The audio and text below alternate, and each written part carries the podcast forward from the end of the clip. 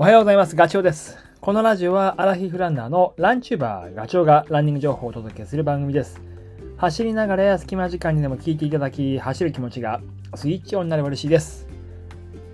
先週に沖縄へ行ってきたご報告をまあずっとしてますけど、今日最終回です。お付き合いありがとうございます。2日間南国に行ってきて、で、2日目どうしたかって話を今日しようと思っています。で、僕の友人がもうありがたいことに2日間共にしてくれて、で、彼はもう2年沖縄に、まあ、転勤で沖縄に来ていて、あるって、もうなんだろう、行く場所っていうのはね、こういうところがいいって言えば、あの、チョイスしてくれるんですよ。だからもう完全お任せっていうことで。で、彼は、あの、冠城さんが中心になってやってるチーム100マイルで一緒だったので、トレランするコースは、まあ、沖縄のあそこがいい、ここがダメっていうのは分かってる。まあ、一人で休みの日にトレランできる山を探したり、峠層起伏がある道ね。そことか、あと砂利道を探し回っていたと。砂利道っていうのはもう不安定の中で足場を作りながら走っていくっていうトレーニングができるところ。で転勤2年かけて探し回って、いろいろと分かってきたと。ま、トレランできるところは、探したけど極めて少ないって言ってました。まあ、理由は、山深すぎると。やぶこぎとまではいかないけど、道はあるものの、まあ、整備はされてない。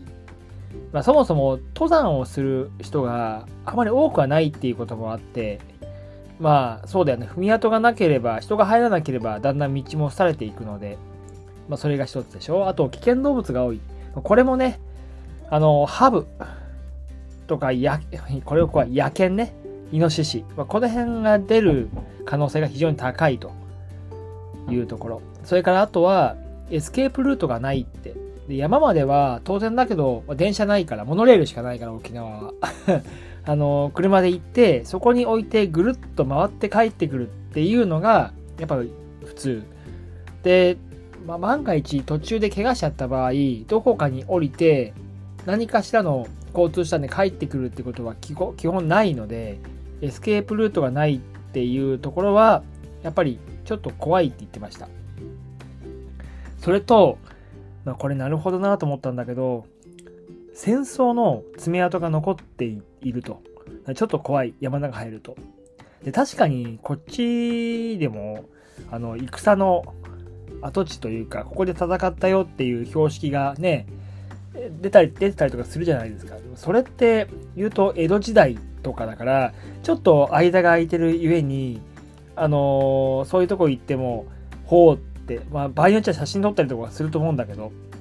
でも沖縄の場合はね、その戦争っていうのが太平洋戦争なんだよね。だから、まだちょっとね、山中に入ると、あの、その爪痕がリアルに残っているところもあるって言ってた。だから、地元の人から、あそこは入ら入るなというふうなことを言われたこともあるそうです。そんな理由から、トレランは基本やりにくい環境ですと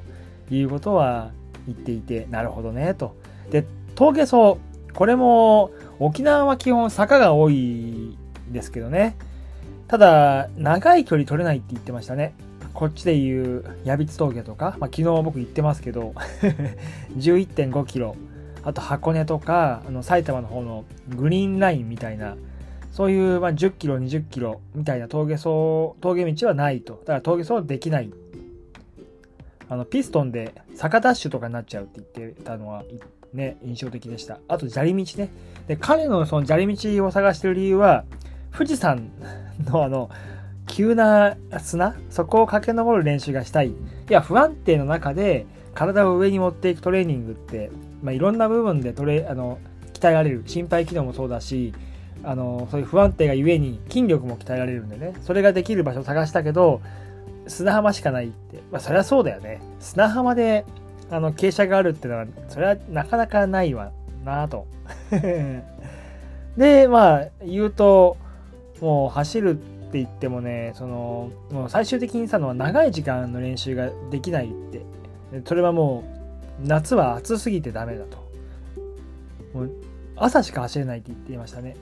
で、南国特有の天気もちょっとあれで、あのいわゆるスコールです。で、お天気雨、僕も行った時はお天気雨降りましたけど、すぐやんだからよかったけど、ずっと降り続くこともあったりとか、それが結構ね、天気予報にはない雲だったりするわけで、それがね、困ったな、なんていうふうに言ってました。ただ、一方でね、やっぱり暖かい沖縄だから、もう年がら年中、半袖短パンで走れるとか、朝飛び起きるのも楽だし、海を見ながら太陽を浴びて走るっていうのが最高。で、あと僕が惹かれたのは花粉し、花粉が飛んでないって、うん、確かに杉とかないからね。それ、それいいなって思ったですよ。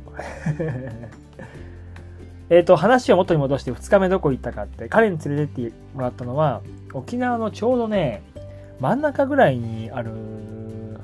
あれ、恩納村っていうとこですね。そこに県民の森ってあるんですけど、これね、いいです。すごい手軽に、あの、沖縄でランニングをするには、その山もあるし、海も近いし、ほんとおすすめ。僕は90分ぐらい走ったのかな。で、まあ、前日に2人とも、あの国神のトレランレース走ってるから、多少はやっぱ疲れがあるから、もうジョグで。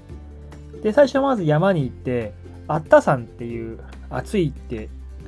田んぼ？暑い田んぼの竹なんだけど、これがね、標高160メーター。で、県民の森はね、さっき言った通り、さっきは山が荒れてて入れないって言ったけど、すごい整備されてる。で、キャンプ場になってるんで、家族連れが、あの、多いんですよね。で、テントで寝て、その次の日、え家族で、あったさんに子供と一緒に登るっていう、そんなことをやってる人やっぱりいましたんでね。あ、そういう道です。結構年配の人も歩いてたから、階段で整備されていて、まあ多少、でもな、そんな急じゃないな。だから、おすすめ。で、上まで行くと、まあ、すぐ上だけど、着いちゃうけど、沖縄のあの、青い海がね、目に入って、気分も盛り上がります。で、僕たちはそのまま山降りて、で、海まで行こうっていうことで、もうすぐですよ。で、砂浜走って、沖縄気分を味わって。で、この時思ったのは、沖縄って潮の匂いがしないなっていうのは、すごい。こっちだとね、あのー、鎌倉の駅とか降り立つと、もう、海の潮の匂いがプーンと鼻にね、来るから、ああ、何？僕の場合は、あの、鎌倉って練習する、ハードな練習をする場所なんで、あ、鎌倉ついちゃったって思うんだけど、そういうのがなくて、海走ってても全然、あの潮、潮の匂いがしない。なんでなんだろうね。それはちょっとよくわかんないけど。で、まあ、あの、堪能して、海を堪能して、それから車車を止めた県民の森に戻ったと。で、途中にね、渓谷コースっていう、あの川沿いにね、1キロほどの遊歩道があるんだけど、そこはジャングル感も沖縄らしいトレイルも味わうことができる。もちろんそこも整備されてるから大丈夫。で、90分ぐらいか。なので、本当に、ちょっと時間があったらね、本当に行ってください。県民の森。いいとこです。で、午後は、あの、那覇に戻って首里城に立ち寄ったと。で、これ話すると長くなっちゃうけど、手短に言うと、2019年の火災があったじゃないですか。全焼しちゃったやつ。で、まあ、今まさに体験中なんですけど、僕あの、3年前に沖縄にたまたま出張で行っていて、火災の前日に、えー、首里城に行ってるんですよ。で、その頃から YouTube 始めてて、まだ僕あのサングラスかけていて恥ずかしいから撮れなかったんだけど、